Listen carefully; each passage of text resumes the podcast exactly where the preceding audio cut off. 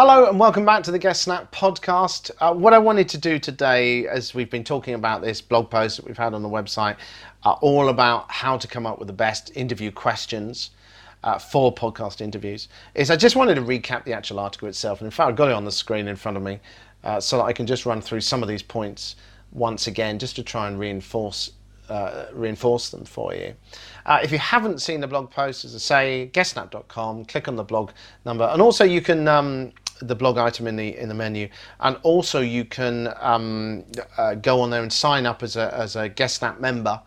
Uh, we're still in the alpha stage, so we're still in the testing stage of the tool at the moment. But you can go on there, and it will also give you the links to this as well. And also, I will let you know as soon as the GuestSnap tool is actually working itself. So let's just have a look at some of these points off here. I, sa- I said about the importance of starting with your audience. If you don't think about who your audience are, you haven't got a hope. And in fact, probably you haven't got many audience p- members anyway, because if you haven't thought about them and you're not delivering the content that they need and the interesting stories that they want, then what have you got? So think about your audience when you're thinking about the questions. What are the questions you need to ask in order to deliver the value that they have come to get? Be original. Don't just ask the same questions that everyone else has been asking. If a guest has appeared on a similar podcast recently and they've been asked a set of questions, don't ask those ones. Ask something new. Make yourself stand out. Make yourself be original.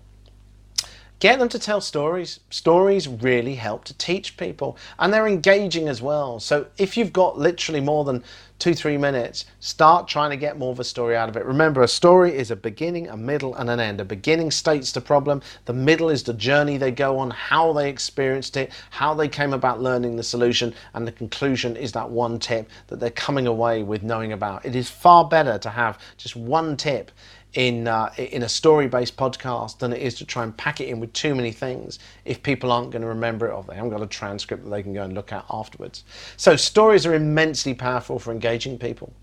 Ask questions which genuinely interest you. I was talking about when I was in my early days as a, as a, as a broadcaster and I went on that media training uh, a session with a, with um, this consultant who told us about the fact that we should be thinking what, what genuinely interests us rather than what everyone else is telling us to be interested in.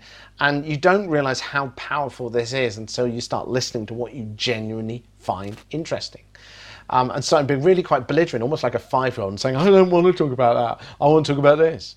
So once you know what that is, and once you start asking the questions that you really care about, you will engage so much more with your guest, and your guest will engage more with you, and in turn, your audience. So ask questions which genuinely interest you. That's point number four in the blog post don't bore your guest um, and your audience. So again, it's it's all about avoiding the cliched questions. It's about asking questions that are a bit different, a bit new. Look at what they've said before. Look at the kind of things they've been blogging about recently. Look at the throwaway comments they've made on their social media, which no one really picked up on, and you can say, "What did you mean by that?" Be original. Be be uh, innovative in that way. Don't be afraid to go a little bit off topic, uh, a little bit off tangent, as I was mentioning the other day you can use their insight into things that aren't necessarily the main topic of the conversation because anyone that you speak to is going to have other experiences and other things that they've had to learn in order to come back to this central thing. So I mentioned the example of the band. You're talking about the band's music, but they also will know about great venues. They will also know about the latest trends coming up. Take advantage of the fact you've got an expert with you. And ask your audience. Don't be afraid to ask your audience.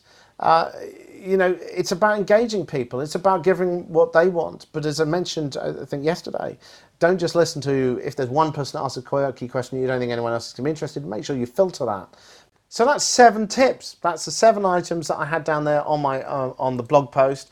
As I say, you can have a look at that if you like. You can um, go to the website guestsnap.com and click on the blog link or sign up as a GuestSnap user. And let me just see, did I have any other points that I wanted to mention to you today? I think that's it for the moment. So I hope that's useful. More tips, of course, coming up very soon. And uh, I will speak to you then.